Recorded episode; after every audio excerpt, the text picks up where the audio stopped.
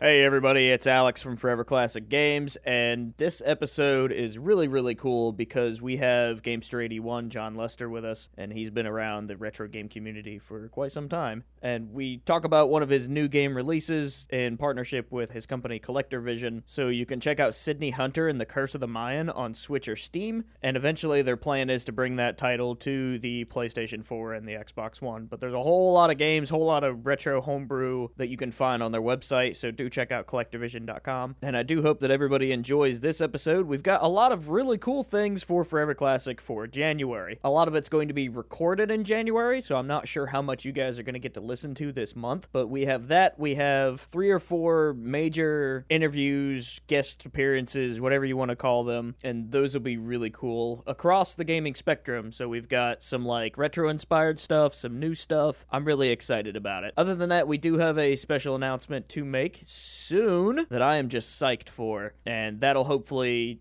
help us push Forever Classic upwards and outwards. So if you haven't already, do check out foreverclassicgames.com, collectorvision.com, and please, if you did enjoy this episode, share it with a friend. And without further ado, here is our conversation with John Lester, also known as Gamester81.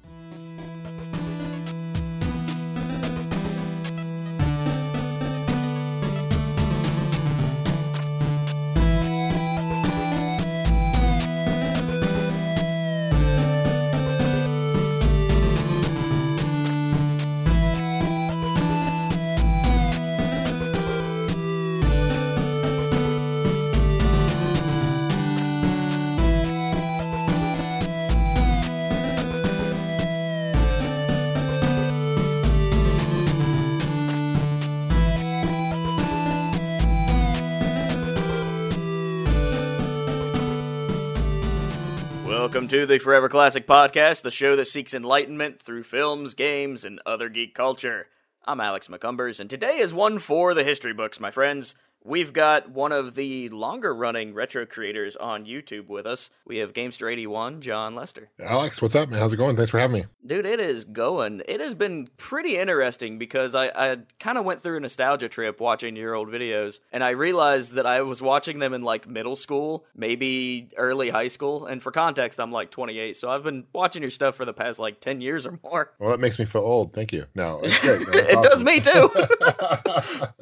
That's awesome. I appreciate the long, uh, long time support. Yeah, it's been really cool because like a lot of things. I, I came into the retro gaming space not really realizing the scope that it went to. Like I was always a Nintendo kid. I started on the NES, so anything prior to that I'm kind of shaky on. But like all the different cool hardware and stuff you've covered over the years and just generally putting out content has been super educational for me personally. Oh, that's great. That's why I do it. Thank you. So I guess we'll start there. Tell me your history. Why'd you get into retro gaming and making those videos? Yeah, so started my YouTube channel I think back in 2008, like 2009. So it's been been a while. So I basically I got my camera uh, when I got married back in 2009 and had all these hardware, these consoles, and wanted to find more information about these systems, kind of more unique, like the Bandai Apple Pippin and an N64 disk drive. And there really wasn't information on those consoles at the time, really much online. No videos about it. We started watching AVGN, you know, a video game nerd, loved his show, and started now that I had a camera for as a wedding gift my parents gave me. I'm like, I might as well just do some videos and talk about the hardware and do my own research and talk about it. That's kind of how I got started. A lot of people that I've talked to over the years have cited AVGN as like their first spark of inspiration. For sure, yeah. He's same, same one of the best. He is great. He's still putting out good videos too. Like they kind of have that cheesy flair they've always had, but I still really enjoy them. Right, absolutely. So, what is like one of your favorite things that you've learned through YouTube, as far as like maybe some research or some life lesson or something? You know, I've met some incredible people. I've made some really good friends in the community.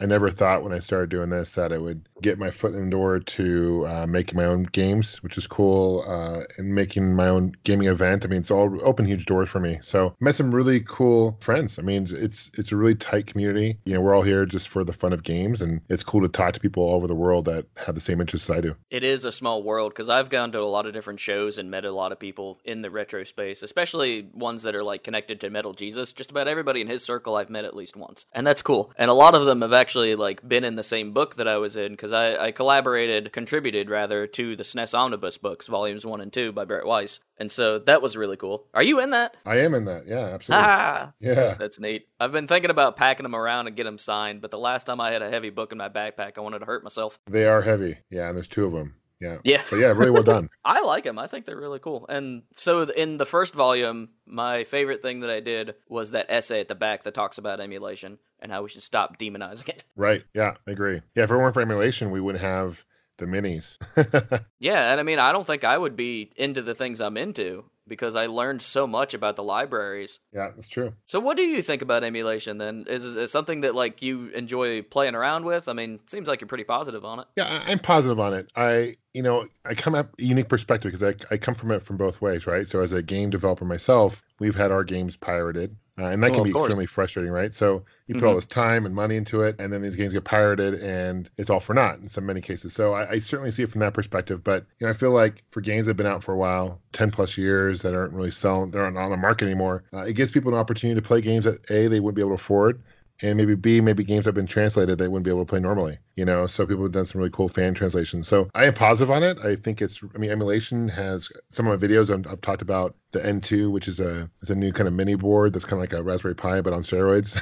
oh wow! so you know, I'm positive on it overall. I just I wish people would be more when it comes to modern games, particularly. I wish people were more sensitive to that. And look, if you want to download a game, that's great, and if you enjoy it, go buy it and support it. That's that's my point. That's always been my thing. Like if, especially in the indie space, right? If we have a game that we really like, it, I really try to harp on the idea of like, no, share that with people, make a video about it, like do an article on it. That way, people at least know it's out there. And you never know, one person could read it and share it to, you know, a billion followers or something, and there you go. Yeah, yeah, for sure. No, but, you know, I think people, any more people can play my game and, and, and advertise it, that's great. But if you're just going to, you know, and, and, it might take two in some ways, the people who do pirate the game are probably people who aren't going to buy the game in the first place. Uh, so mm, there's that yeah. too, right? But uh, it, it does get frustrating. I can certainly see both sides of the coin. Now, how do you actually get into game design? Because I, I, see that Collector Vision itself has like this really extensive history. Yeah. So the company itself was founded in 2008. How I got started was back in 2013. I wanted to come up with, uh, I was doing, long story short, I was doing a series of videos called Retro with Joe, who's a neighbor of mine at the time. And he has a video game store on, online that he has an enormous collection of games, right? I mean, it's like Indiana Jones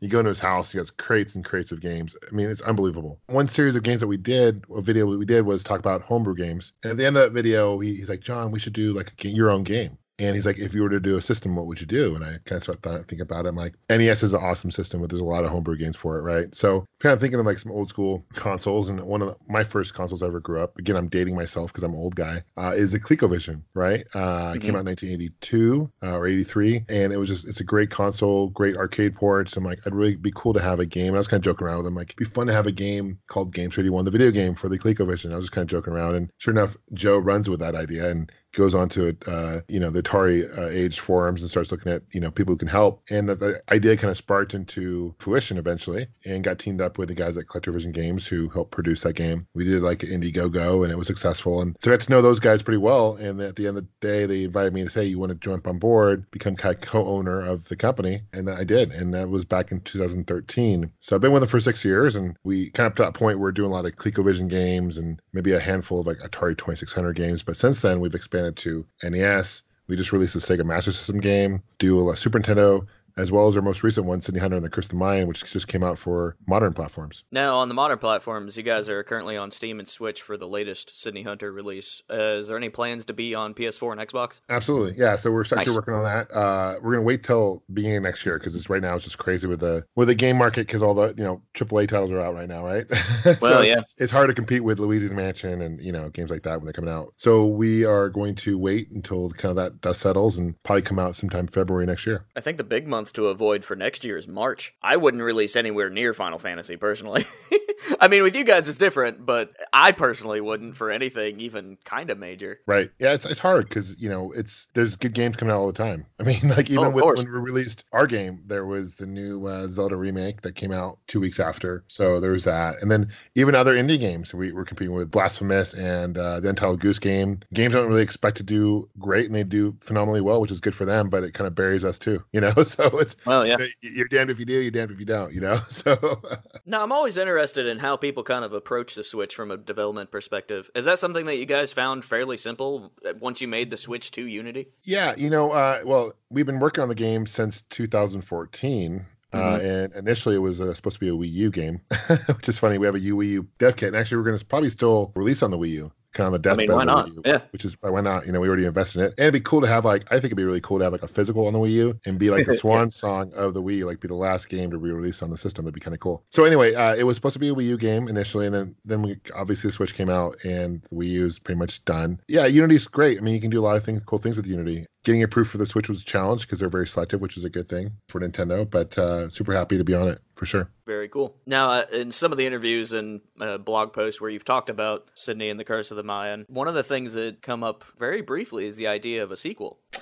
Yeah, you know, it's obviously you want to focus on on this one first, just make sure it gets its legs off the ground right, and it's doing okay. Sydney Hunter to us is kind of like our Mario to Nintendo, yeah. right? So we have other games featuring Sydney Hunter, and so a lot of people get kind of confused, like, oh, I played that for the NES, or I played it for Super Nintendo, or the Intellivision, and that may be the case, but it's the same character but different game, right? So technically, mm-hmm. we do kind of have a sequel already out. It's uh, it technically would be called Caverns of Death, uh, Sydney Hunter the Caverns of Death. That's already available on Super Nintendo, um, and right, we're also yeah. porting to the NES. But what we'd love to do eventually is to do like a remake of kind of a remastered version of this game and do it kind of hand drawn graphics and sprites, uh, almost like a Cuphead. Uh, we've got we've got great artists. It just would take some time. We basically just overlay hand drawn artwork over the existing sprites and artwork. So it would take some time to do that. I mean, there's over 600 screens in the game, so it's it's no small task to do that. But we definitely want to get the legs off the ground for this one first and promote this really well, and then maybe down the road we'll do like a remastered version. I think something in the in the vein of like the Wonder Boy remakes would be killer. Yeah, absolutely. Yeah, that'd be really sure. neat. So when one of the things that really kind of surprised me about Sydney Hunter, and I picked it up I think about a month or two ago, and have been playing it on and off. Great, and thank you. One of the things that I I noticed was it's really there's a lot more to it than meets the eye. Because initially I thought, oh, it's a platformer, I'll just kind of breeze through it, but it's more of like an NES Castlevania where you have to really stop and consider the entire screen before making your decisions. How does that gameplay element kind of come into the idea of sitting down and charting all this out? Yeah, you know, it's interesting. The game started off as a, I don't know if you played the game Montezuma's Revenge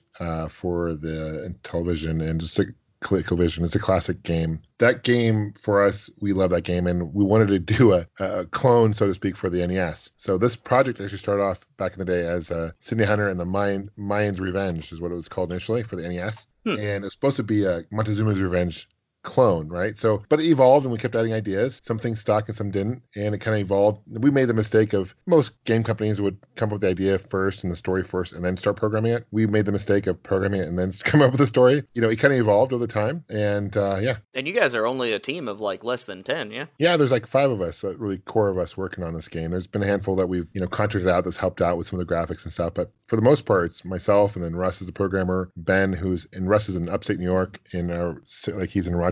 Uh, we got Ben, who's in Arkansas, and then we've got Toby and, and JF, who are in, in uh, Montreal. So really just got five core of us kind of working on this game. So it's it's been a fun uh, journey. So the way I look at it is the first chapter is done as far as completing the game. Now it's on to chapter two, and that's just to release. you know, yeah, really kind of spread it out. And what amazed me about checking out some of your guys' stuff online is that you have that little mini console that you've worked on too. Yeah, the Phoenix. Kind of t- taking that name for two reasons, because I live in Phoenix, but also kind of a plan work because the Phoenix is a you know bird, ancient bird that rises from the ashes, right? So yeah. this is you know kind of a harpoons of that, right? So this is uh, it's a FPGA ColecoVision uh, console. So we'll play all ColecoVision carts, and then it has a SD card uh, slot where you can load in ROMs for Atari 2600. Uh, we're also working on an adapter to play 2600 games as well through the ColecoVision. So it's been in process for two years, but it's out. It was challenging to to get that out because a lot of people had a bad taste in their mouth from the Coleco Chameleon, as you can imagine. Oh God, a lot of people were upset about that one. Right, but now that we have a you know obviously a released product, people have it in their hands it's out there. Uh, we just started shipping the the first batch uh, about a week and a half ago, two weeks ago. The early access people got theirs back in August, so it's been out for a while. So people who, who have it enjoy it, but uh, it's very limited. Yeah, it's you know we have one guy, Toby, he's literally putting these things by hand together. You know, so it's you can imagine the the undertaking that takes to ship them out and, and build them together. I think there's something appealing about that quality wise too. If everything's hand built, there's probably a low chance of anything being faulty. yeah, it's true. It's true.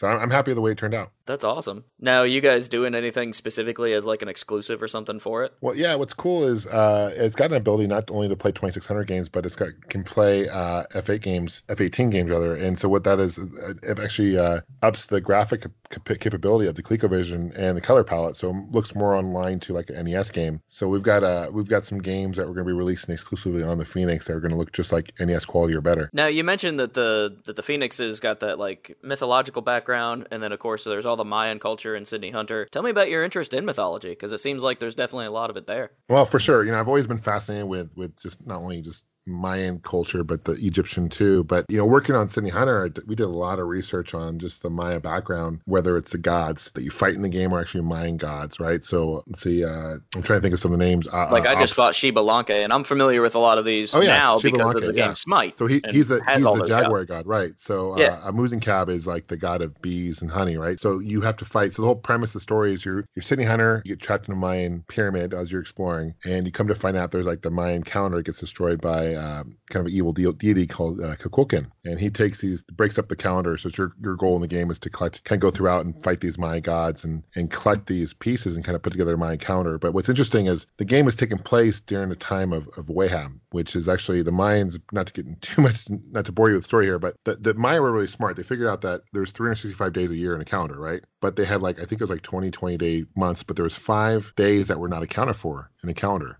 right? They're, right, they yeah. consider this time of Wayeb. Uh, and so they believe that Wayeb these five days of the year that like basically gods would go smite them and they were like powerless against these gods. So they're really fearful. And that is the time when Sydney actually appears in this game is during the time of Wayeb. So there's some t- there's parts of the game that are very to the Maya, you know, mythology, so to speak. A lot of the graphics you see, the artwork are actually Mayan artwork and stones that you see that we researched on and we just pixelated. So you know, we try to stay as true as we could to the actual Maya uh, culture. And there's a great blog post that you guys wrote up on uh, Gamasutra that really has some of that detail work. And the side by sides are really cool. I know I saw a couple people that are like, "Wow!" I mean, that that actually gives me more interest as it being a kind of a culture piece for Mayan culture. Yeah, yeah. Thank you, thank you. So, where the idea of Sydney Hunter come from? So, Sydney was created by a guy named Keith Erickson back in 2011, I think. Uh, and it was actually it was if you go online, it's actually a flash game, and it was Caverns of Death, which is what we ported to the Super Nintendo. So we reached out to Keith, great guy, great graphic artist, and uh, he joined us, and we just love the character. I think there's a lot of things you could do with him. Uh, in the first game, you kind of use the the boomerang. In Curse of Mayan, you start off with a whip. You eventually get the boomerang and you get the the spear. So if you're at the you just defeated the Jaguar Xbalanque? You just defeated him? Yeah, yeah. I was stuck on him for the longest time. I just got the spear and I beat that first face boss. Okay, okay, right on. So you're on. Yeah, your, your next boss is going to be. uh Will be. I believe it's going to be the the bee god. Yeah, Amuzinkab. Muzen Cab. Yep. Very very cool. Yeah. So tell me a little bit about some of the the games that really kind of made Curse of the Mayan because you have elements of Mega Man, elements of Castlevania. That bomb special effect comes straight out of Super Mario 2. Right. Yeah. So what's funny about that is in Mario 2, Super Mario 2, it says boom, but we change or it says bomb, we change it to say boom. we change it slightly, but no, it's you know it's definitely it's a love letter for games that we grew up playing, right? So you mentioned a few of them, uh, Mega Man, obviously, Castlevania series, big influence. Uh, Mario 2. Later on, even parts of levels are like you get the, the sand, the quicksand, like in Mario 2. Uh, some enemy enemies, the way they act are from Mario 2, for example. There's that. I don't know if you noticed the fall when you fight that that gate god, you fall. That's that that waterfall effect is actually from Zelda 2 when Link falls. Yeah. Mm-hmm. Um, so there's a lot of Easter eggs in the game, a ton of Easter eggs. So we wanted to, you know, some of the feedback we're hearing, which is great, and kind of what we were shooting for, is people were playing it feel like it's it's familiar, but it's unique right? So it's not like a direct ripoff of like these games. It's more of a, a love letter, so to speak. Yeah, of course. You know, and a tip of the hat. You know, we, we appreciate these games. So a lot of the, the, the, mechanics are from taken from the games we grew up playing. Even like later on, I don't know if you noticed playing the Jaguar God. If you noticed some of the, the scenes were from Ducktales, like with the oh, Amazon yeah. stage. You know, some of that. So Ducktales is really influential. There's a lot of people into that.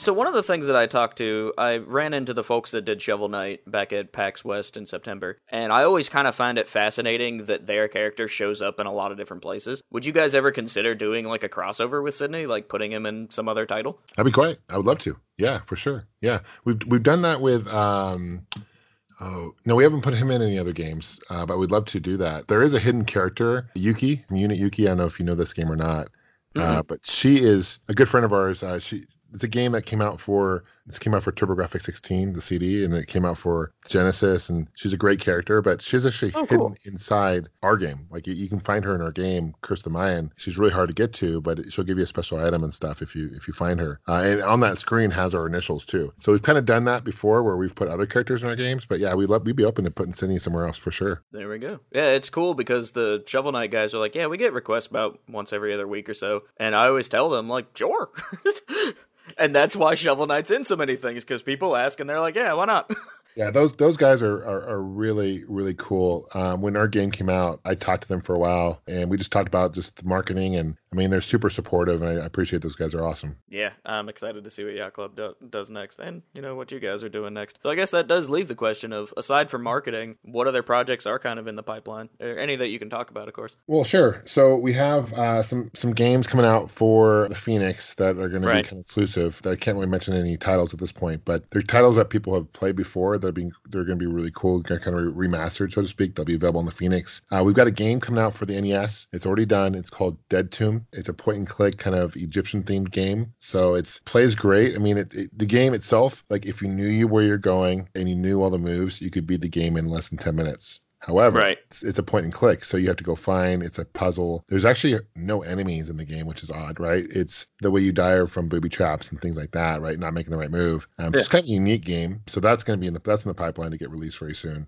as well. Uh, we're going to port up Caverns of Death eventually to uh, to Genesis, which is in the works, and then we've got a new kind of a. It's called uh, we are calling it Tiny Knight for a while. It's, the title's kind of to be determined. It's a 16-bit graphic game, going to come out for modern platforms, and and of course uh, Justice Beaver, which is we've been working on for forever, for and that's going to be coming out uh, this next year for the Super Nintendo. Very cool. A lot of things going on for just five or six guys. A lot of a lot of things, yeah. So you know we have we contract out programmers, so it's not like the same programmer works on all these projects. So we we work with different teams on these games. But yeah, it's oh. a lot going on for sure. Very cool. Now, have you guys considered doing the the whole like SNES mouse thing? Because there's one other NES homebrew and I can't think of the name of it. It's like Escape something, where he actually modded in uh, SNES mouse support on the regular Nintendo. Huh, that's cool. Yeah. No, we, have, we haven't thought about that. That's interesting though. It's cool. Yeah, I, that's something that was like really taken off in the homebrew, and maybe that guy's got some thoughts for you. I don't know, but it would be pretty neat. yeah, for sure. You know, it's interesting because you know we've got a lot of experience releasing games on homebrew, but really, as I as I mentioned in my blog on Gamasutra, it's like uh, it's much different marketing game for modern platforms. oh yeah, for sure. for us anyway.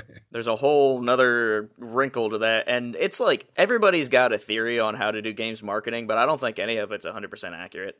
That's right. Yeah. You never know what's going to flashbang kick off or what's going to sustain. It's just it, yeah. you never can tell. Yeah, for sure, for sure. Agreed. So you guys run a big gaming expo. Tell me how that kind of got or was put together. And yeah, so that's my other like... other project, and that's kind of separate from Collector Vision. But uh, yeah. so that's our Game On Expo. It started in 2015 uh, here in Phoenix. I've been going to gaming conventions for years. Portland Retro Gaming Expo is an awesome ev- event in Portland, for example, and been to MagFest out in, in Maryland, for example, right? So kind of got, started seeing. I went to uh, Midwest Gaming Classic, which is a great event in Wisconsin and Milwaukee, and and saw that there was really nothing here in Phoenix like that. Mm-hmm. Um, so I started kind of talking around, and my good friend Jason Heine and I were just kind of you know talking back and forth, and we're like, well, you know, it'd be cool to do one. We never really got got to the point of doing it. But I got back from 2014. I went to the Midwest Gaming Classic, and I, got back from that event. I'm like, this is a really cool event. I'd really love to do it here in Phoenix. And I just basically, uh, you know, dove into it and took the risk,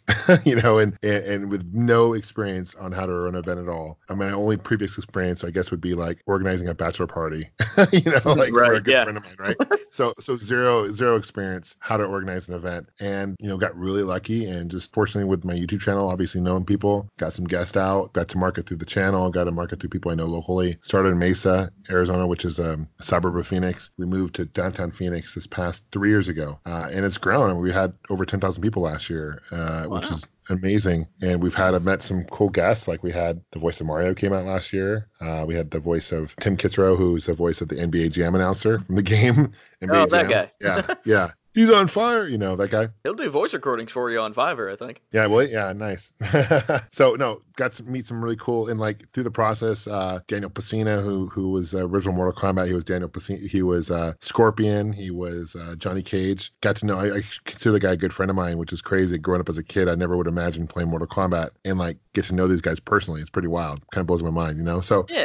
But uh, it's yeah, the event's grown. Uh, it's been a lot of fun. It's kind of like it's modern and retro. So we have esports, we have uh, retro gaming, we have tabletop, cosplay, all the above. Very very cool. So what's your favorite kind of community reaction, whether that be through YouTube, through the event, or through the Sydney development? You know, they're all different. I think they all have their pros, right? Um, and they all have their challenges, right? I mean, uh, nothing comes easy in life, you know, and I've learned that in this process. So whether it's you know my everyday, my work job, my my family, my my my career, or with YouTube, or the event, or collector you have to work at it and you're going to get some, you know, you're going to have some people who, you know, they get some butt, punches in the gut, so to speak, right? And yeah, not everything's going to come your way. But what I've kind of learned over the years is you got to keep your head down and kind of focus on your ultimate goal or where you want to go, and, and things end up working out in the end. Very cool. And I just had a random thought because I'm that type of person. Are you guys considering a physical release of Sydney Hunter? I would love to. As far as the new one. yeah, yeah, no, for sure, for sure. No, great question. I get that. If I had a dollar for every time someone asked me that, I'd be I'd be a really rich man. And yeah, I don't blame people. It's you know, it's uh, it's great. Great question. I love to. It's it takes a lot to produce something physical, right? So you of know, course. we're looking at mm-hmm. a minimum of five thousand copies times even if at you know costs us ten dollars a piece. It's you know we're looking at uh, you know fifty thousand dollar investment, which is not chump change. So that's just some some rough numbers, just to give you an idea. So it, we love to we have to prove that the game does well digitally first before mm. we can mm. approach. Short answer: before we can approach other companies like Limited Run or, or whatever. Because the first thing they're going to ask is like, well, how's the game doing? Because to, in their minds, they they don't want to release a game they feel won't wouldn't sell physically. I feel like Sydney Hunter would do really well physical. I feel this game retro style. I think people who are retro gamers would just eat it up personally. It could do really surprisingly. I see that a lot where some folks, if they're like into a retro indie or something, like I know me personally, I never bought Dead Cells because I knew it was good. I knew I'd get around to it eventually, but I also kind of had an inkling that there would be a physical release. So I waited to buy it physical. Yep. Awesome. Awesome. Yeah. I, am kind of with you. I, I, prefer physical too. And I get mm-hmm. it. I get, I get people who want to wait for physical and, and, and, kudos and please wait. But, but for those who, who buy digital, just know that you're supporting the cause and that the ultimate co- the ultimate goal for us is to do a physical. so right on. Yeah. So, what are some of your favorite games that you've played here recently? Oh man, I, I just bought uh, Ultimate Alliance three for the Switch. Been playing that for uh, with my, my boys. Been fun. That game's really really hard. I've been playing what else? Oh, I bought like on on Steam. I got this F1 racing game 2019 and I, I, got into like i haven't really been big into F1 racing, to be honest. But I, I got Netflix as a show, F1 racing documentary, which is kind of intriguing, and I watched it and I got like binge watched it, and it's kind of fascinating. So I oh, bought oh, okay. this game, and it's uh it's really cool. Like you go into your career, and you can like not only just race, and it looks stunning graphically, but you also like it, you interview like the media, and like based on your response, it changes the whole outcome of like how people perceive you if you're like a team player or not. So it's actually a really cool kind of a, a spin on a twist on racing games, which is kind of cool. I've been playing Blasphemous, which was a lot of fun too. It's a great. Uh, I've been meaning to pick that up. Mm-hmm. It's a fun, uh, you know, 16-bit kind of side scroller. Really cool. I mean, there's like finishing moves you can do and and all that. Graphically, it looks amazing. Yeah, it's really stunning. Super bleak, but like hauntingly beautiful. That one. It is very dark. Indeed. That's how I feel about Death Stranding currently. It's like gorgeous, but ooh, it's sad. and then you were playing that F1 racer too. That's that's interesting. I never did get into many like sports simulation games, but I can see the appeal. Yeah, you know, like I said, I, have never really been into F1 racing. My my father-in-law's huge into it. But I oh, watched oh, okay. Netflix. There was a documentary on Netflix on F1 racing, and you know, there's more to it than just the racing itself. There's a whole like following each athlete and you know the behind the scenes and the stories behind each one and the drama with each team. You know, so there's only 20 drivers, so it's a very small kind of tight knit community for racing. So it's not like uh, NASCAR where we get a ton of different drivers. There's only 20 of them. I tell you what, I'll watch just about any kind of documentary. I love learning new stuff. Yeah, right. Yeah, yeah, definitely recommend it. I, I watched one the other day about League of Legends, and I don't like League at all, but I like recognize how important it is. And they just had that huge tournament uh, over the weekend too, which got bajillions of people and this really cool like opening ceremony show. So yeah, it's it's wild. But that was a really neat documentary. Where'd you uh, watch that? You can find the opening ceremony on YouTube, and I recommend it because they do some really cool like hologram dance stuff that is just wild. I've never seen anything like it. Wow, that's cool. Right on. Cool. So I guess the last kind of question is, uh, are you gonna keep rocking it with the YouTube thing? Like, what's going on there? Yeah, I am. You know, it's it's. Cool. I, I don't want to say it's taken a backseat to other things because it certainly hasn't, but in some ways it has. to be honest, because I've been so. well, busy, you can only know? have so many eggs in so many baskets, right? right for sure for sure so no i absolutely uh, plan on continuing doing videos i don't post them as frequently as i was, I was like to to be honest. But no i definitely uh, still enjoy doing it. It's a great community. I, I still enjoy interacting with the youtube community and it's a lot of fun. So yeah i'll continue to do it until it's not fun anymore.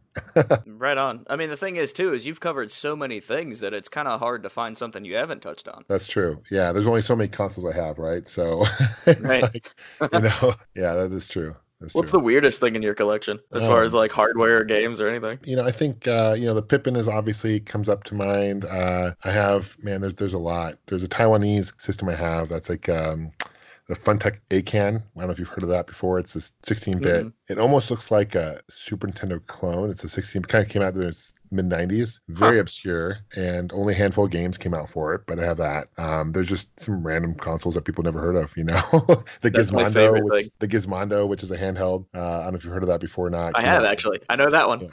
yeah, yeah. I think it came out early 2000s. It actually had augmented reality, which is pretty cool. You know, way before even was a thing. But the guy who founded that ended up going to jail. Was part of the mafia. Anyway, just uh, it was a mess. Yeah, but- there's there's a more interesting history than the actual system itself. yeah, that's true. Right around the time of the Game Boy Advance, I've got the the GameCom, the Game.com like PDA thing. That's a weird little system. Do you have the Model One or two? The big one or the smaller one? I think it's the bigger one, but I couldn't tell you. I, I saw it at a game shop locally, and they had Resident Evil 2, and I'm like, I like Resident Evil, and I like weird shit. I'll buy that. The games on that, they're like Mortal Kombat. I mean, the games on that, they had pretty good titles. I'm surprised. You know, they have like Mortal Yeah. Kombat. What other ones? Yeah, but They're not great ports, but they got some big names. yeah, not great ports at all. And it was all touchscreen, right? And a lot of shadowing. I remember if I recall, a lot of the games had like shadowing. you know, Yeah, interesting. It's weird. I like that kind of stuff though. it's cool for sure. well, all right, John, I really appreciate your time today. Is there anything you kind of want to leave our listeners with? Well, no, I, I just, no, Alex, I, I truly appreciate you having me on. I'm sorry it's been uh, a little while to get a hold of me, but uh, thank you so much for having me on. I appreciate it. Um, Oh no worries. But